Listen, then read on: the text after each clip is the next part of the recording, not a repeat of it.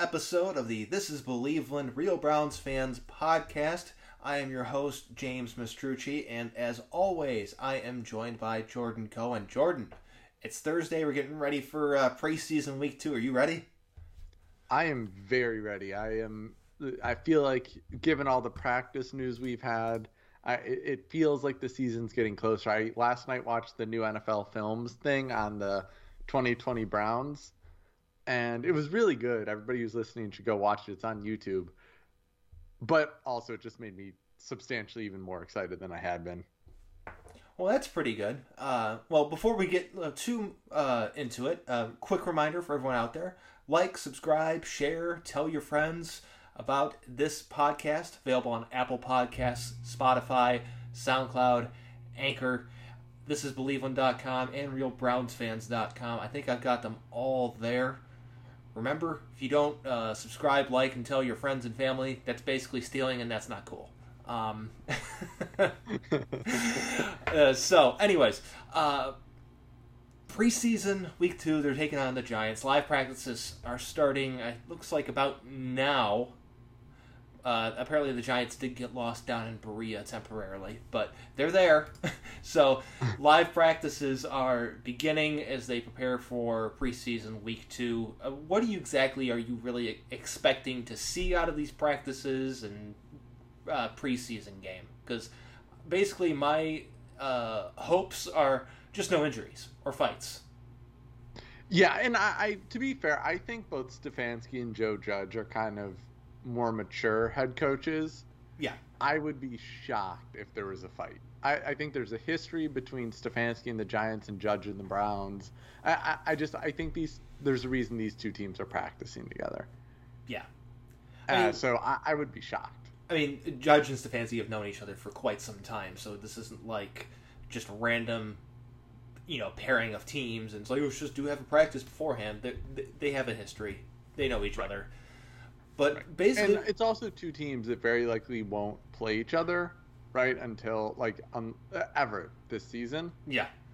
And so, if anything, I think it's an opportunity for co- these two coaches in these practices to try things they may want to use on other teams. I also think the Giants are a really interesting team to be going up against because I don't know if you remember the game last year, but I think that was probably Baker's best game of the season, at least until the playoffs. Mm-hmm and the Browns won 20 to 6 but the Giants shut down the Browns run game. Yeah. And so I think this will be interesting. I will be interested to see given that I think more than likely Chubb and Hunt won't be running, but I'll still be interested to see what the Browns run game looks like in practice and in the game. Yeah, just before we know we get too far into this, uh, it's important to not try and read too much into what happens in not only preseason games but practice uh, I, have seen some some people going nuts about guys getting burned and stuff. I'm like, it's it's practice. They're probably running a, a, a defensive concept that they're not necessarily familiar with, or that they're not good at, or trying to improve upon, so that when it's time for real game reps, they're ready. So, right. Just like the the offense run stuff that they're not comfortable with, the defense is doing the same thing. So yeah, it's cool that you know you see someone get burned, but more often than not, they're doing something that they're not necessarily comfortable with. And when they do get burned or they are getting beat, they're just going to be like, well, there's no point in trying to contest this. Uh, save my energy, don't get hurt. Well, so I guess the bigger point I was trying to make, though, is, and I agree, is even though it's going to be the backups, I do feel like if the Browns running game gets shut down again, it means the Giants are doing some, and I think the Giants did really well last year against the outside zone in general, the scheme, not not the yeah. play type itself. But and I do wonder, do they kind of have an answer for it? And if so, how does Stefanski adjust? Right, like their mm-hmm. cornerbacks aren't good enough or weren't good enough last year, anyways, to be much of a problem. And Baker picked them apart. But I think that against a better defense doing the same thing, that could be scary. So that's more of what I'm interested in. Oh yeah, I'm absolutely interested in that too. But I was just, you know, for all those out there that like to tweet out highlights on Twitter, uh, calm yeah. down. yeah, well, and it's like, I mean, this is it happens every year, right? And it's always oh, yeah. like, remember the one year the Browns went four zero oh in the preseason, mm-hmm. And I, I remember being excited. Everybody was excited, and then it was like, no, the Browns at that point had a bunch of good depth players, but no real good starters. Mm-hmm. So I always try to keep that in mind with preseason that it's basically depth players fighting for roster spots. Yeah, you're right. that's what it is, and, and that's what that's what we're going to see. We're going to see a lot of depth guys trying their best for roster spots, which is why I don't really expect to see much of anything of the starters, really. Uh, Yeah. You know, if, if they do play in the actual game, it'll be maybe a series, but I doubt it's even going to be that. Because there's there's not really a. I don't want to say there's not a point, but the negatives outweigh the positives for the most part. Oh yeah, oh yeah. No, I, I, I've always felt like everybody says, "Oh, we learn a lot from the third preseason game." I think that's such a load of crap. I actually think we learn a lot more from the first two preseason games than the third because in that third game with the starters out there, those series, however many series the starters are out there for, Mhm. are the most vanilla playbook, like it- stuff that would never happen. Oh, yeah. It, it, it is it is very vanilla. It's very basic. A lot of times, it's not even what their real offense is. They're running different variations or very simplified versions of their overall scheme. So you really don't learn that much. It's basically uh, a way for fans to get excited for more than a half a quarter. Right, right. And I, I think those schemes actually come out more towards the end of games, right? Where you're like, okay, out of you third stringers that are fighting for roster spots, can you execute what we want to do in game? And it's tough to take much away from it because it's going up against other third and fourth stringers. Mhm. But I just, to me, like part of the enjoyment of preseason is actually watching these guys fighting for roster spots. Yeah, Right, some- like- sometimes you, find, you you see a guy, it's like, oh, that guy's kind of kind of interesting, or that guy looks like he could, you know, carve out a spot. And then the other times you have guys where it's like, wow, the fan base is really getting obsessed with this guy. I don't get it. Well, it's like Davion Davis, right? Like, Yeah. I think more than likely Davion Davis does not make the roster. Although I think it may be more likely than a few people because I'm not, as as you know, I'm not as high on Higgins. Mhm. Um, but I think it's very unlikely. But what Davion Davis is doing is getting himself a roster spot on another team, Yes, and to me, that's just kind of fun to watch. it, it is. I mean, there are also the guys that are on the uh, on the preseason that shine that you never hear from again. Uh, you know, Damon Sheehy Guiseppi is one of them. that's a great one. I mean, has he even played a snap since that preseason? I don't think so. Yeah. So, I don't. uh, you know, funny, funny side note. Uh, I remember right after that year in the preseason, when the after the Browns cut him, I was at a, a restaurant and I heard someone complaining that they cut him, and I'm like, "Are you kidding?" I'm like, "Are you serious?" It's like, I can't believe they cut Guiseppi. He's going to be so good. I'm like, okay. I mean, let's see. He uh, played for the New York Guardians in the XFL. Oh no, he was drafted by the New York Guardians. Then he's in what is it, the Spring League, and currently plays for Fan Controlled Football. Yeah. I- mean, that's kind of like that's what most of it, and it's not that these guys aren't good at what they do. Again, Yeah. even the guys that never make an NFL roster that just sit around on preseason teams and then go to like the AFL or similar leagues, Mhm. those guys are still probably better at what they do than 99.9% of the human population would be. Yes. It just they're not they're they're just not guys that you have any expectation of making an actual roster. But like to me, also, it, so that's the fun part of preseason. Mhm. The other valuable part of preseason is seeing something like the Browns' offensive backup offensive line Yes. just going in and dominating Yes. against like a starting defensive line. No matter how vanilla that first series was against Jacksonville, and the first series will be against the Giants, like. Mhm. The Browns' backup offensive line looked really, really good. and, and that's really uh, good to see for short term and long term. Uh, you know, Right. from the, the team building aspect. If you if you have an injury during the season, you need to call on one of these guys. It's it's good to know that hey, at le- at worst he looked competent, and that's a good that's a good starting point for a backup is competence. Okay. Yeah, Yeah, no, it's a great starting point. And that's to me like I, it's you don't take away anything from that, right? Like the biggest takeaway we probably have at this point is that if one of the Browns starting offensive linemen gets hurt, we'll be okay. Yeah, it's not. Oh no, who's coming in now? Right. Or exactly. Or who the hell is this guy? right. You know. Right. The, you I know, mean, like. Yeah. Go ahead. Let's say you know the complete opposite of the the Joe Thomas introducing himself to his quarterback scenario. right. Right. Right. Right. Exactly. I mean, like, or or just a guy named Blake. Yeah. Right. Guy named Blake. Wait. So I have a question for you. This is a sidebar, but like.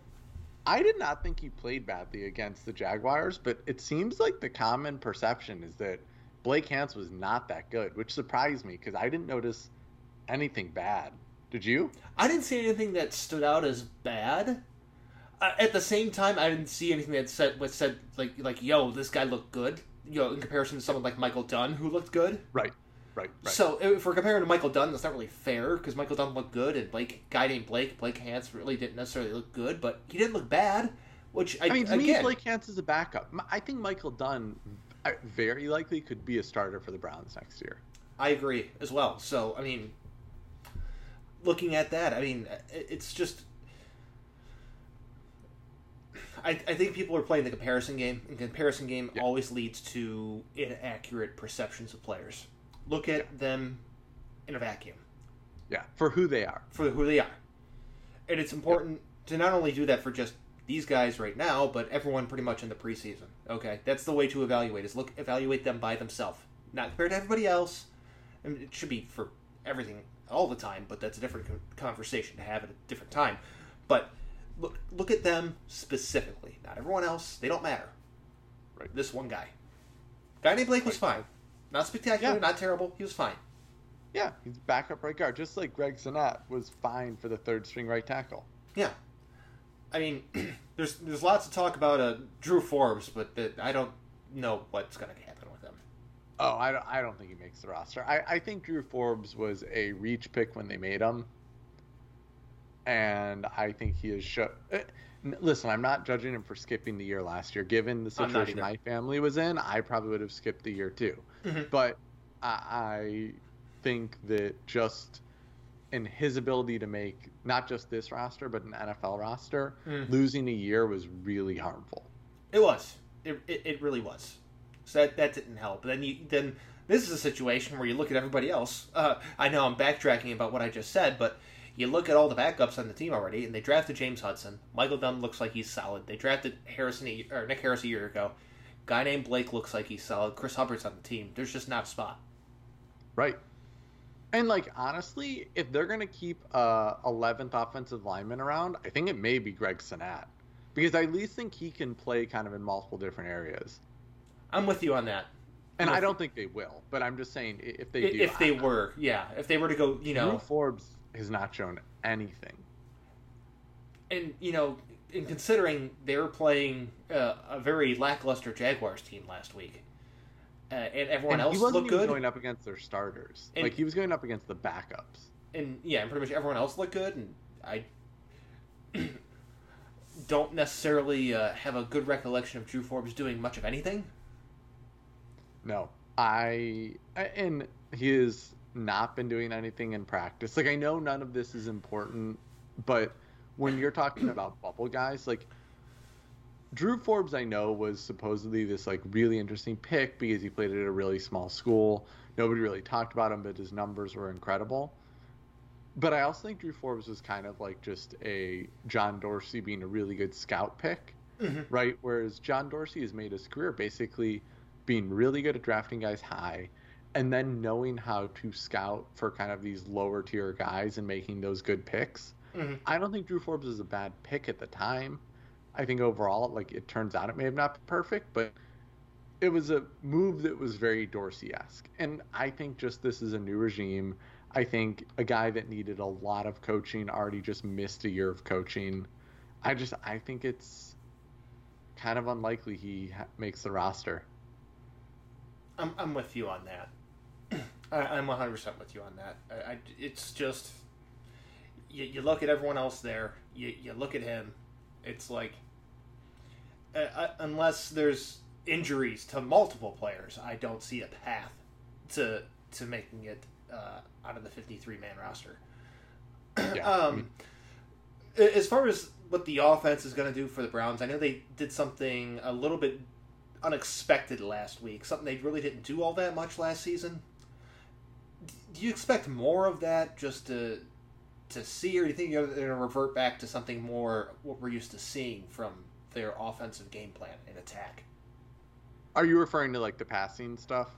I'm just referring to yeah, pretty much the passing stuff, but just the overall uh, the overall vibe of the offense seemed a little bit different from not necessarily what we expected. I mean, yeah, they had the the zone runs and stuff, but there there was something that you brought up uh, in the last episode, and that they use a lot more motion than we're used to seeing. Yeah, no, I mean, I think certain parts of this will be right. So I think the motion's big. I they're doing a lot more kind of. I mean, they're still sticking, or at least in last week. So last year, for all the talk about the Browns doing kind of just these outside zone stretch runs, another big thing the Browns used were counters, like misdirection runs, Mm-hmm. especially against teams with good defensive tackles, right? Just to get the defensive tackle out of position. So like there was uh, something in practice that happened where I, I think it was Nick Chubb went on a run, got a big gain, and Malik Jackson was like saying like yeah or run at me, run at me, Yeah. and was pissed off. And this was from the Kapadia article on the Athletic, and I guess Stefanski was like, "I'm not an idiot, run at you." Um, and, and so so like that stuff stayed uh and they did a lot of that but i think there was a lot more motion i i think they are what they're trying to do is run plays in an offense that will let them decide who does and does not make the roster that makes sense. i think that's going to be a lot more passing but against this giants defense so like Patrick Graham, the Giants defensive coordinator, I really th- like. He has made Jabril Peppers a really good player. I think it's very likely the Giants could have one of the top five defenses in the NFL this year just because he's that good. Mhm. I think the Browns know that, which means I think what if you're Stefanski, what either you've told Joe Judge or you're just hoping to see are kind of these really unique coverages Mhm. where your quarterbacks and your offensive line need to make the read ahead of the snap. Yeah. And I think even if they're doing kind of vanilla versions of that, my guess is we will see actually a pretty significant amount of passing in this game Mm-hmm. just to kind of see how it works. And I think they'll try running. But I, I think things like motion, I mean, Stefanski has never used a lot of motion because the Gary Kubiak branch of that tree is not the biggest on motion. Yeah. But I think part of that is that Kubiak branch has never really had a receiver that does that that well. And as we talked about last week, now they do. They have Mhm. two of them. So I think it's likely that stays. Yeah, and from what it sounds like, it sounds like Demetric Felton's going to get a lot more uh, run over the next uh, bit of uh, preseason and practice. Seems like they'll be using him fairly often, and uh, from what it sounds like, a little bit more in the receiver role than running back role. But I'm not mad at that. No, Felton's role in week one is great news for Ernest Johnson and awful news for KhaDarel Hodge and Rashard Higgins. Mm-hmm.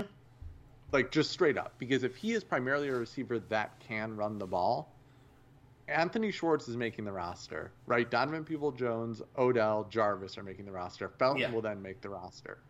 Those are your top five receivers. Mm-hmm. As we talked about, I think they'll keep six. Mm-hmm. which means one of Higgins or Hodge is gone. And Jake Burns was talking about this on his podcast. But the other thing going for Hodge is that Higgins is probably tradable. Maybe not for a lot, like it could be for a sixth or seventh round pick, Yeah. but he's tradable, especially as teams start racking up receiver injuries. Whereas Hodge probably isn't, Mm-hmm.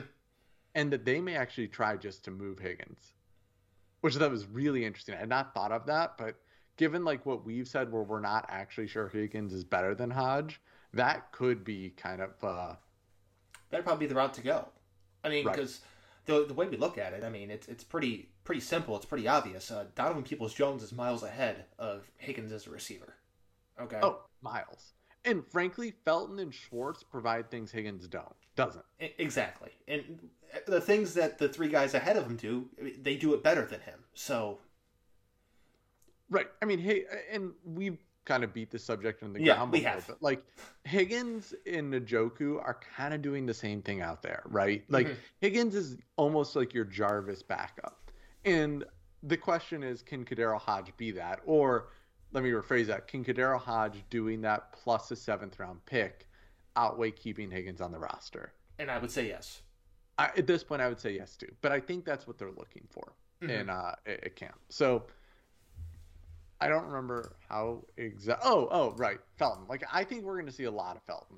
I I think they're trying to figure out is Felton the guy that can play Week One against the Chiefs. And I, I think I think that they have to. I think they'll figure that out. I think they'll have a pretty good idea that at least one of them it will be available and be able to do that, if not both. Honestly, Well, and Ernest Johnson also looked good. Again, I know it was Jaguars, especially Jaguars backups, but Ernest Johnson looked good. Ernest Johnson's looked good throughout last year. I I don't think keeping him is on the roster is inherently a bad thing. I think he does a lot of what Kareem Hunt does, just in kind of a poor man's version. Mhm. Um, and I think just statistically speaking, it's likely Kareem Hunt gets hurt this year. Running backs just like you don't have this many seasons without an injury, hmm as we saw last year with Chubb, yeah, right? So I think it's very likely we will need that third string running back this year. yeah. It is very. It's very likely. It's very possible. Um, speaking of injuries, uh, this is a good uh, segue, good transition here. Uh, Browns have quite a bit of injuries right now. Uh, as we uh, we mentioned uh, last episode, Ryan Switzer and Stephen Carlson both on IR, and because it is done in preseason, there's no designated for return possibility, so they're done for the year. Um, going into guys who should play this season, uh, Anthony Schwartz hamstring injury, Grant Delpit a- hamstring injury, Ja'Marcus Bradley neck injury. Beckham still hasn't actually done anything besides single individual drills. So there's there's quite a bit of injuries, but the one I want to focus on right now is Delpit, and this is just rough for him. I Yeah. mean, we've been saying this for over a year now, and it's been whatever you get out of him really is a bonus. Expect nothing. Whatever you get's a bonus. Yeah, I mean, I, I, I like Delpit. I, again, I, and I've said this. Like, I think Delpit was a good pick when we got him, but it, it seems like. It, listen, we're lucky that it seems like Greedy will at least be able to play some snaps this year. Mm-hmm.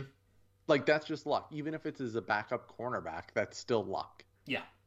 Uh, we're in the same boat with Delpit. I, Mhm. I mean, I was much higher on Greedy than I was on Delpit, even though I liked Delpit. Like, I loved Greedy. Mhm. It doesn't matter. Like, you have to put that behind you, right? Yeah. Like, you could have loved these guys all you want.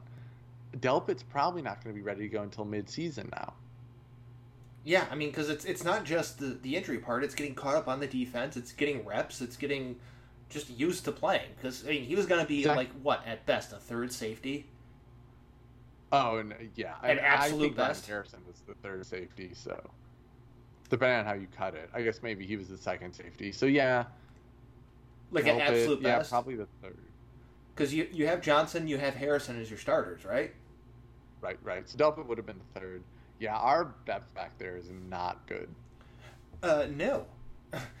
uh, you know, you look at the other safeties there. It's Sheldrick, Redwine, uh, Which this injury is the best thing for hi- best news for him in a long time. Oh yeah, that that it, it, the injury to Delpit right now means one of Redwine or uh, Richard uh, LeCounte makes the roster. I think LeCounte was always going to. I think Same. Redwine or uh, Moffatt, maybe? What's his name? Jovante Moffatt. Yeah, you're probably Yeah, right on that. Moffatt. I think it's going to be between Redwine and Moffatt. You know, you're right. dra- right just drafted LeCounte, and he, I think he was like a fifth or sixth round pick. Like I, I- was- I think he's making. He was a fifth rounder, but I thought maybe they could have like practice squatted him. Oh, maybe. I don't know. I mean, I- he also looked really good last week. Mhm. Uh, admittedly against third and fourth stringers, but he looked good. Like I, I think he's going to make it. I just don't think he'll play much this year. But yeah, I think Moffatt is probably the guy Redwine's competing with. Yeah, so one of Which, those two by the way, the if roster. Redwine can't beat out Jovante Moffatt, like, oh my god, that was a terrible draft pick. I, I mean, I, I think it was a terrible draft pick regardless, but, uh, but that's that just that draft Yeah. pick has just aged horribly. Let's be honest here. No, listen, I feel I feel bad for Delpit. Like I do. I everything that's been said about him when you watch him kind of in interviews, he seems like a genuinely good dude. Like, he seems like a nice kid. Mhm. But this is the stuff that happens with that that those types of injuries. Yeah, I was referring to Redwine, but yeah, I, I agree with you on Delpit. well, Redwine, red wine was an awful pick. Like, just yeah, that that pick was just that last Dorsey draft. I mean, again, like I got the Drew Forbes pick, I got the Redwine pick when we took them, but that's really not ended up as a good draft. Yeah, let's uh let's take a little trip down memory lane real quick. He was their first pick in that draft.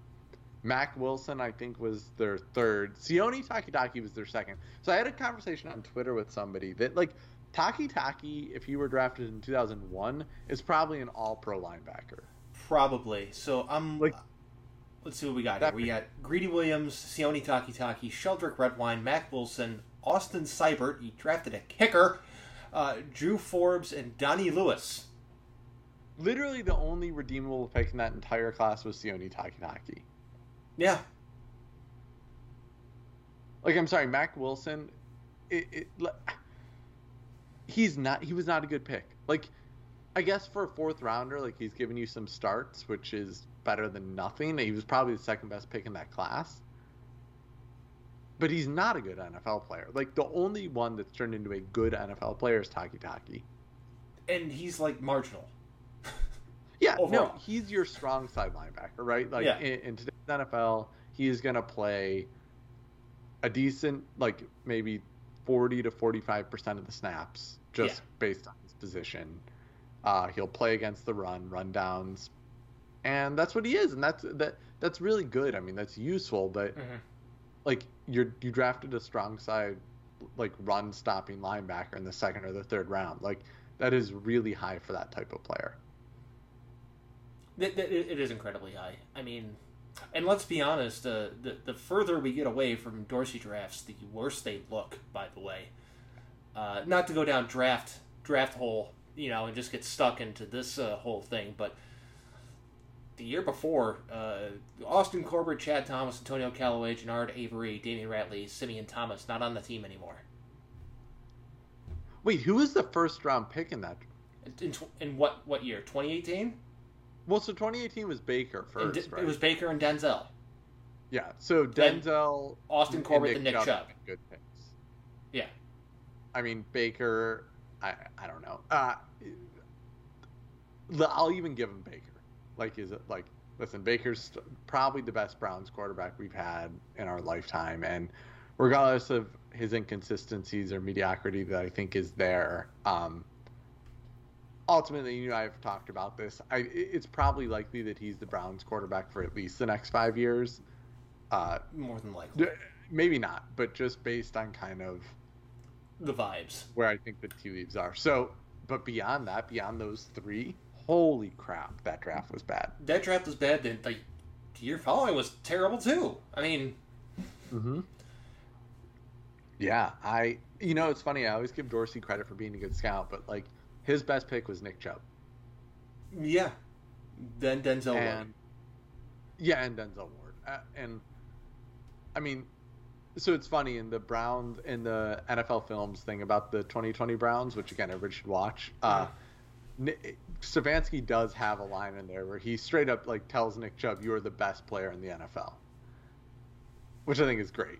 Yeah, I mean, I also think it's funny that teams thought we were not going to, or uh, people thought we were not going to extend him. yeah. Sorry to rub that in everybody's faces again, but um, anyways, yeah, outside of Nick Chubb, like, and Denzel Ward, really, everyone adores these picks, I think, could have been, and also like Nick Chubb was a second round pick. He was a really high second round pick, but yeah. he was a second round pick. Like, at some point, how do you give that to scouting or just like this person watch college football every day, every Saturday? And and sometimes with the second round pick, it's a little bit of luck. Yeah, I, I mean, mean, Nick Chubb's incredible. I don't think most NFL people predicted him to be this incredible coming off those major injuries. they didn't. They didn't. Everyone was loving them some Sony Michel, and let's see how that's worked out in New England. Man, I know Nick Chubb isn't this type of guy, which so he doesn't feel this way, but like I'm a little petty. Oh, I would be so petty about that whole thing. Mm-hmm. I would be so petty about that whole thing. I mean, it, it would be hard not to, but at the same time, you don't want to look like Josh Rosen, who uh, is currently unemployed again. Um, Hey, I think you know what the Browns can do. They could trade Kyle Lauletta and then sign Josh Rosen to be the third string. I mean, that, that'd be fine. I mean, I, That- I, Who- I wouldn't so be Kyle rushed to Lauletta do was it. drafted in that draft. Who is a better quarterback right now, Kyle Lauletta or Josh? It's Rosen? Kyle Lauletta. Eh, Honestly, it probably is Kyle Lauletta. it's Kyle Lauletta. I'm not. I had zero hesitance in saying that is Kyle Lauletta. I know, like there are a lot of just traditional, like NFL people that viewed things like very traditionally. That were like Rosen has all the tools, and you and I have talked about this. But like Yeah. tools are great to a certain degree, though they only go so far. hmm And like the longer and longer we go on, we learn that Josh Rosen's kind of just a dick. Um, and, and doesn't like like yeah he has all the tools but like he just casts blame on everybody else. And so he's mad about his offensive line and his talent in Arizona and in Miami. But I mean the dude was just on the 49ers like is a backup. Like I'm sorry that team is loaded with talent and he couldn't make it I I just realized who Josh Rosen is. He's the quarterback version of Hue Jackson. yeah no exactly yeah He blames everybody. Everybody around him takes zero accountability for himself. Well, that was who Hue wanted, I think. If I'm remembering that right, there was an article that I think Hue's top choice was Josh Rosen. Oh God, but that would have been one hell of a pairing. Um, I'm pretty sure there was somebody in the Browns organization, I think it was Hue, who had Josh Rosen as their top choice. There was somebody because there was a whole article about it after it was after Baker's rookie year. Let's see. Uh, just doing a little search while we're here. Yeah. Uh, do, do, do. I remember that uh, Rosen said he did not want to be taken by the Browns. Right, and then Hue Jackson said that like it's too early to comment, and then he said he feels good about the comments. Um, yeah, I don't. Oh yeah, and Hue Jackson in February was saying Rosen was saying he'd happily play for the Browns. Oh yeah. Okay, here we go. Dorsey was not a fan of Rosen. Hey, Dorsey did something right in the quarterback uh, scouting Yeah. department. Uh, do, do, do, do. Jackson explained his view on Rosen. Here we go. Very smart, precision passer. Looks like the guy that you want to put back there to throw the football anywhere you want to. Well, no, you don't. Yeah, Matt Miller said Matt Miller said in the lead up to the draft that Hue Jackson's top pick is Josh Rosen. Oh, good lord. So Thank God we can let him have full power. Yeah. So I, I mean, like, for as critical as we are of Baker, like, honestly, out of those, like, uh, I- I feel like there was like four possible options at quarterback at that spot, which were Rosen, Darnold, Baker, and Josh Allen. And I think everybody at this point would rather have Josh Allen, but everybody also would rather have Baker compared to Darnold and Rosen. Like, by Yeah, fuck. yeah. Out of the four that were that were the possibilities, because let's as as talented and as great as Lamar Jackson's been so far, uh, he wasn't really in consideration for the number one pick. No, you would never. If he was that pick, Dorsey would have gotten fired. Oh yeah, and Hue Jackson would have destroyed him. So that's also another. right- yeah. So, but out out of the four that were actually in contention, so that'd be Baker, Rosen, Allen, Darnold. Uh, Rosen was the third guy on that list for me, but that's just I did not care for Sam Darnold at all.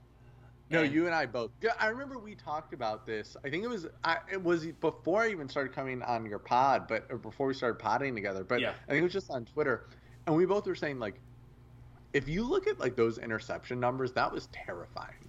Yeah, I, I, I remember um, at the time before he was drafted one, but I remember when um, the Jets drafted him. I, was on uh, I was on a radio show.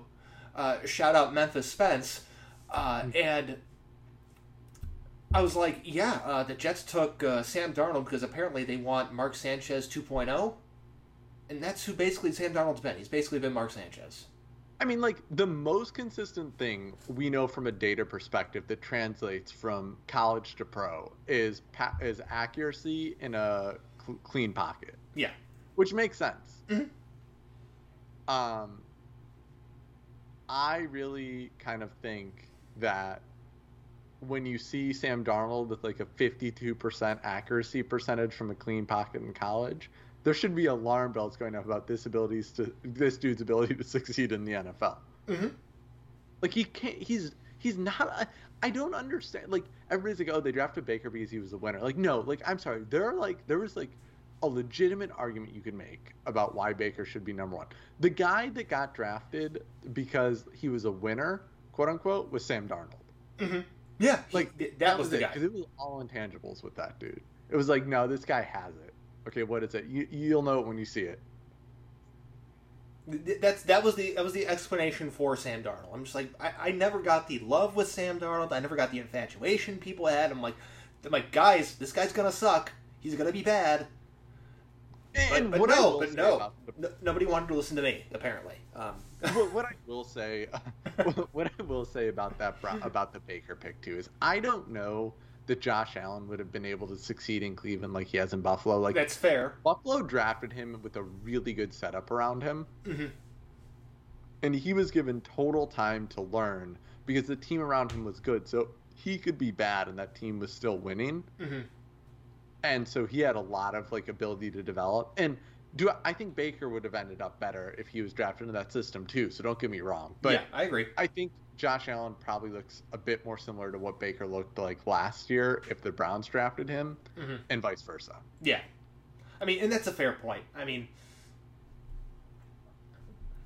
it's it, the the relative instability, or I'm not going to say relative, the complete instability of the Browns franchise uh, through Baker's first couple seasons has, has definitely not helped them, and it's very possible for someone who was so much a project like Josh Allen was that it could have just crumbled like Yeah. immediately.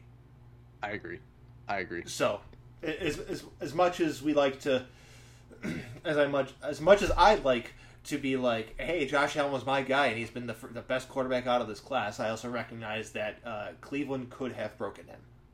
Yeah, yeah, and that's kind of how like Yeah. to give again to give credit to Baker. Nobody can say that guy isn't resilient. Oh, I'm with you on that. Yeah, like he like I, I again, do I love Baker? If it were up to me, would I sign Baker to an extension? Probably not at this point. I need another year to see, and even then, like I would be much more looking for kind of like that thirty million a year dollar deal instead of the forty. But do I also recognize like Baker is a good enough pick that even if the Browns overpay him, there's a reason why he's getting a second contract? Like, yeah, that's fair. Not saying that I want them to. I'm just like I, I he would like it was him or Josh Allen to me, and I think for both guys, as you just said, like the instability of the Browns organization is is currently, I mean, not really anymore, but like was at that point a wild card. Yeah. Uh, little uh, Browns camp update. Apparently, uh, all the media members there were playing a game called Find Freddie Kitchens. Uh, uh, He seems like a hard guy to miss on a football field. uh,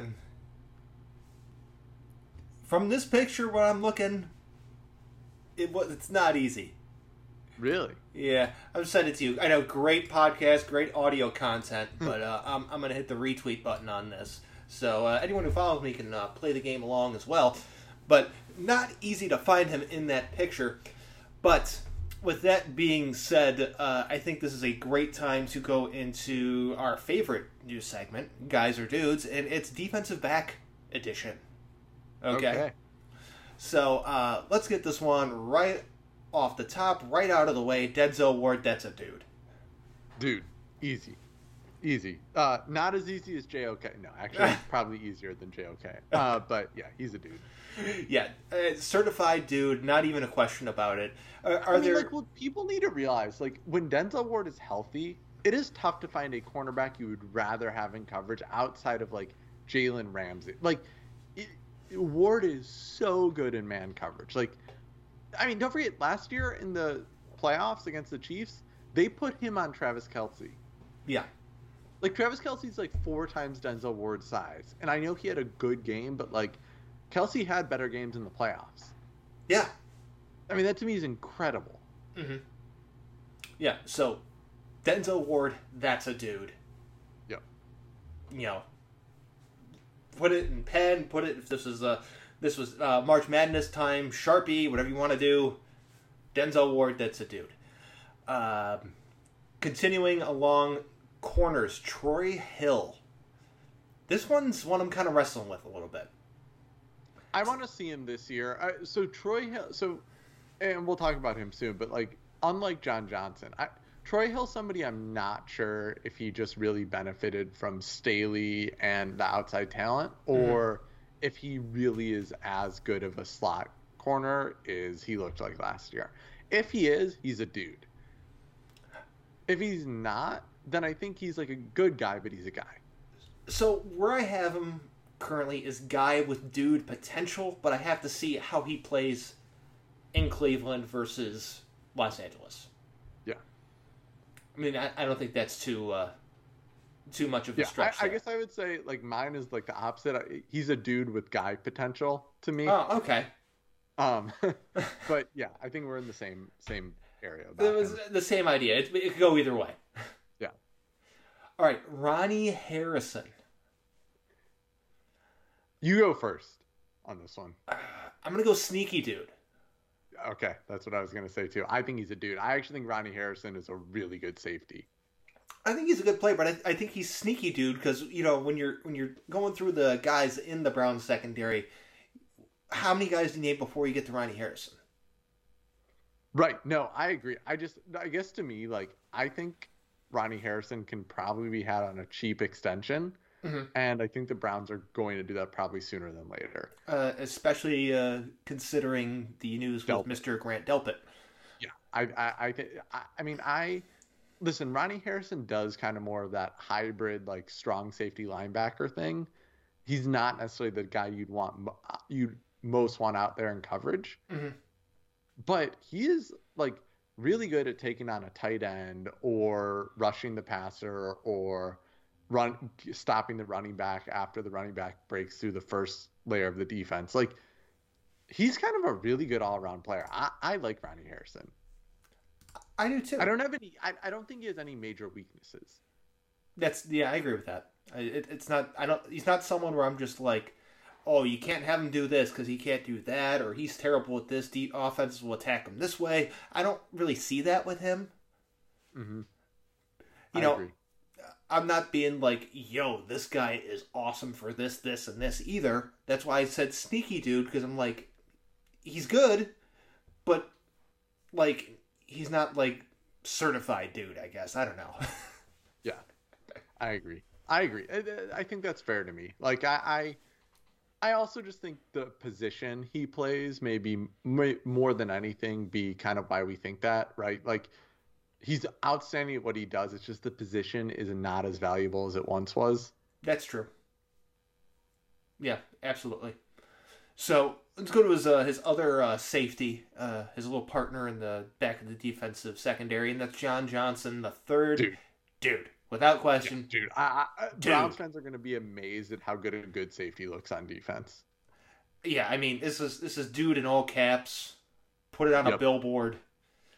Yeah, dude. Yeah, no. Every uh, Browns fans are going to be stunned with just how much like a good safety can transform a defense. I mean, he's probably like what one of the two or three best safeties that rosters had in the, since they've come back. Dude, he may be one of the two or three best safeties in the NFL. I mean, there's not just that, but I'm just talking about you know Brown's history. Oh, oh, so yeah. since they've been back. I can't think of a safety where I'm like he was better than how John Johnson looked last year. I mean, the only guys you could really throw into the mix are you know T.J. Ward, but I think he's better than T.J. Ward. Yeah, I mean, uh, yeah. Robert Griffith when he played here, but that was towards the end of his career, but he was still a good yeah. player. You could also throw in uh, Earl Little, Sean Jones guys, but I mean, all those guys are good. Don't get me wrong. Yeah. Like John Johnson's an all-pro safety. Yeah, and like, I, I, just I I I re, again the one thing about John Johnson is he played on that Rams defense last year that was just so talented with such a great defensive coordinator. But John Johnson, Jalen Ramsey, and Aaron Donald to me were the three guys that made that defense roll. And while we don't have a Jalen Ramsey, while we don't have an Aaron Donald, I think Denzel Ward does a little bit different than Ramsey did, but I think he could become the Ramsey role, right? Where like he's not just on one guy the whole game. Mhm. He goes and like guards different guys. Uh, I think Myles Garrett, if he really wants to win Defensive Player of the Year, which it sounds like he does, Mhm. is going to have to perform like Aaron Donald did last year. Yeah. And so I think John Johnson could be that pillar again. I think it definitely help uh, in his quest for that. I still think it's a bit of an uphill battle. It is, it is. But I, I, I, I, I mean, John's not John. I don't know. I, even given that kind of like, listen, it may have just been the defense he was on last year kind of question. I don't think so. I, I think John Johnson is just an incredible safety. I could not believe it when we got him as a Yeah. free agent. I, I think the what defense he was on for John Johnson is uh, a lot less applicable to him than it is to possibly Troy Hill. Right, because he was calling the plays. Yes. Like, like, like, right. Let's just be honest about his role on that defense. Like, he Mhm. was that defense's quarterback. Yeah. So let's uh, let's go to the other uh, corner. Uh, Greedy Williams, he's a guy. He's a guy. He's a guy. Again, I, if he, we if he can play any snaps this season, which it looks like he can, we lucked out. But Yeah. he will. He missed too much due to injury, and I think the nerve damage in his shoulder will make it impossible for him to become the player who he who his potential suggested he could be when he was drafted.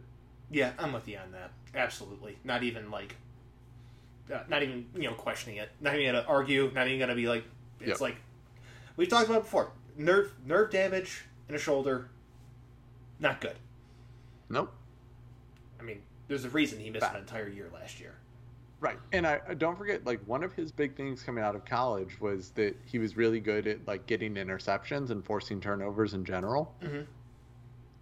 With nerve damage to your right shoulder, like a that doesn't go away. You just can recover from it, but Mhm. it's there. Like I just I don't think he's ever going to be able to do that again. Probably not. I would love for him to do so, but I'm just I'm Yeah. I'm looking at it at this point. He was very shaky as a rookie. He was injured as a rookie, wasn't he? As well. Uh yeah, he missed about half that season, I think. Yeah, and then he missed all last year. It's just it's similar to uh, Grant Delpit's situation. At some point, you just you've missed too much time. Yep. Because of injury. Yep. The only difference between Especially in those early years, right? Because that's when you develop, right? So Yeah. now the Browns just drafted Greg Newsome.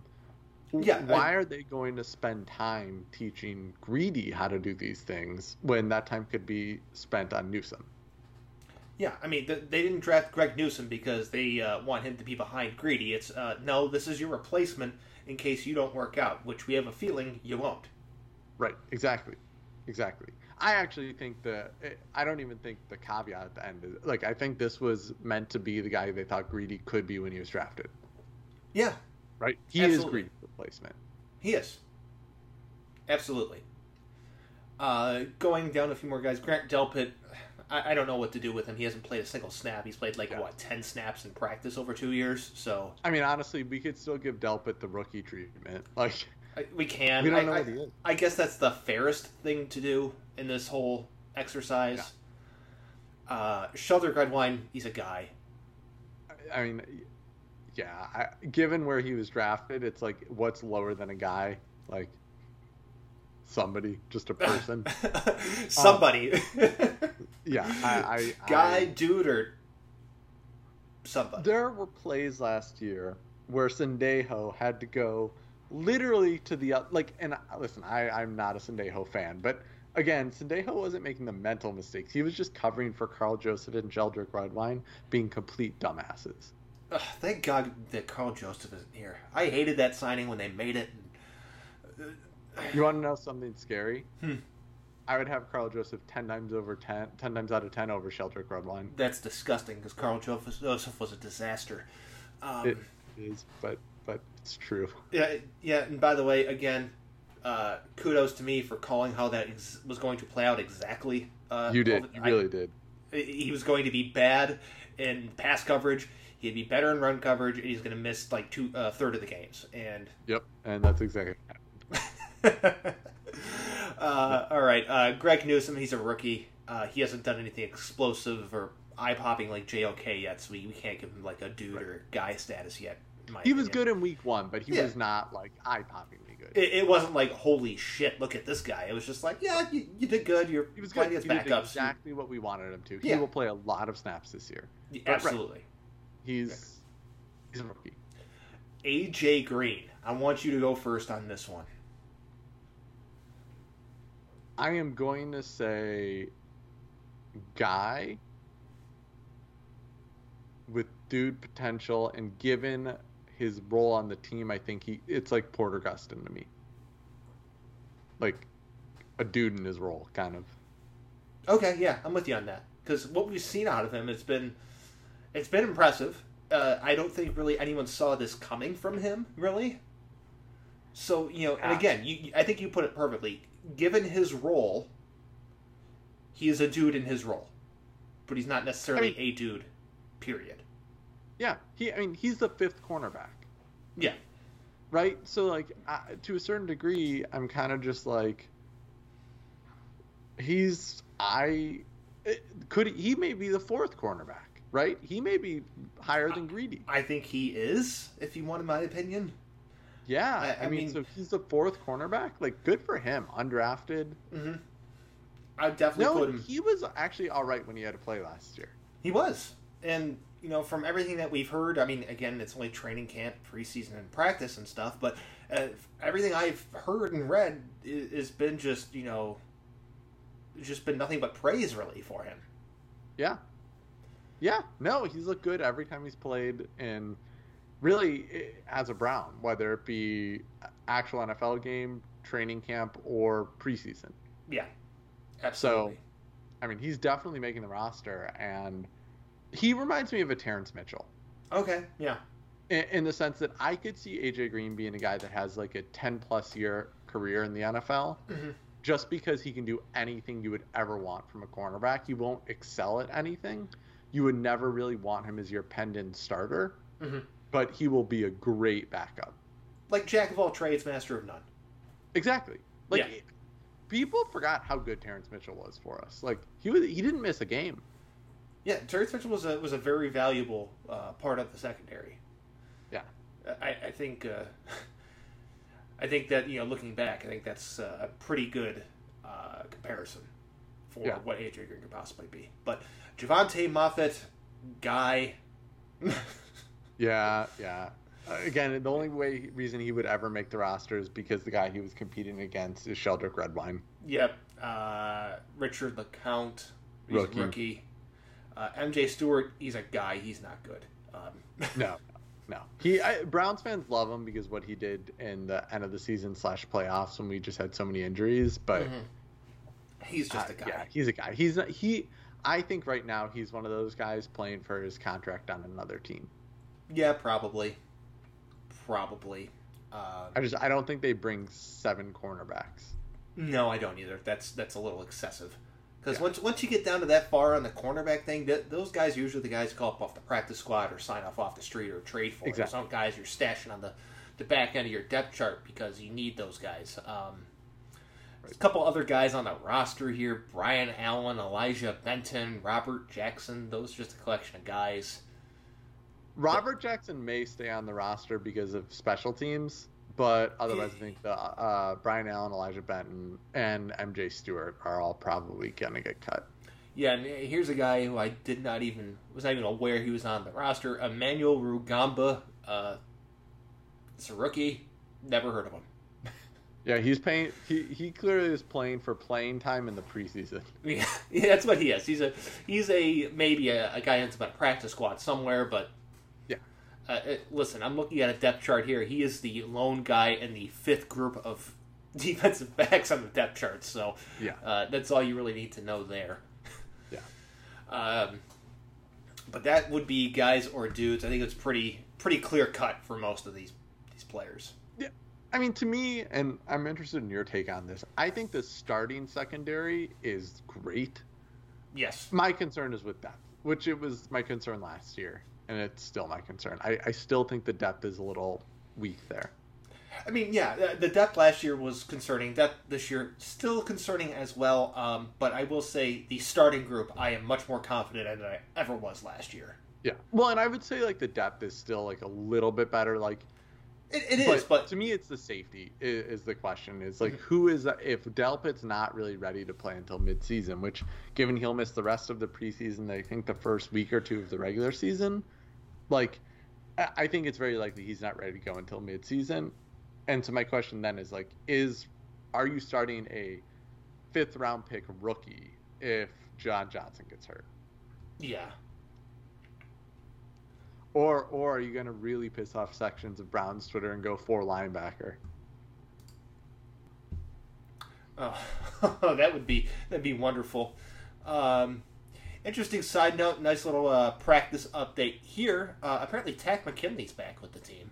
Um, That's good because he'd been hurt or not hurt. He was because he, he we was, don't actually know what was going on. He was away from the team for a while, but he's at the facility apparently. So that could be I guess some good news for you know as far as uh, depth on the defensive line is concerned. Right now, Porter Gustin to me is the backup end. So McKinley's competing for like that second spot as a backup. Yeah, I'm probably with you there. But uh, any final thoughts here? No, man. I'm excited for Sunday. I guess we'll uh, just review it on Monday then. Yeah, it should be interesting. Again, uh, I, I not that the game's going to tell us a whole hell of a lot, but it could give us a little bit of insight to a little bit of the evolution of the offense that the Browns might be doing. Uh, and who the new kicker is going to be, whether it's going to be Cody Parkey or Chase McLaughlin.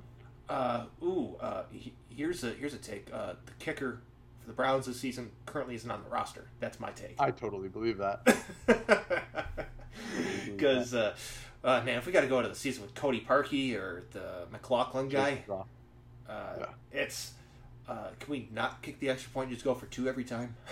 well, don't forget, like Stefanski did that a decent chunk last year, and everybody's like, "Oh, he's so aggressive." I'm like, listen, I think Stefanski has some like steel cojones on him, mm-hmm. but this I think a... part of that also was just that like, I who am I sending out there to kick that extra point or to kick even like the field goal, right? Like, yeah because honestly, it's probably more worth it to go for it on fourth and one or fourth and two.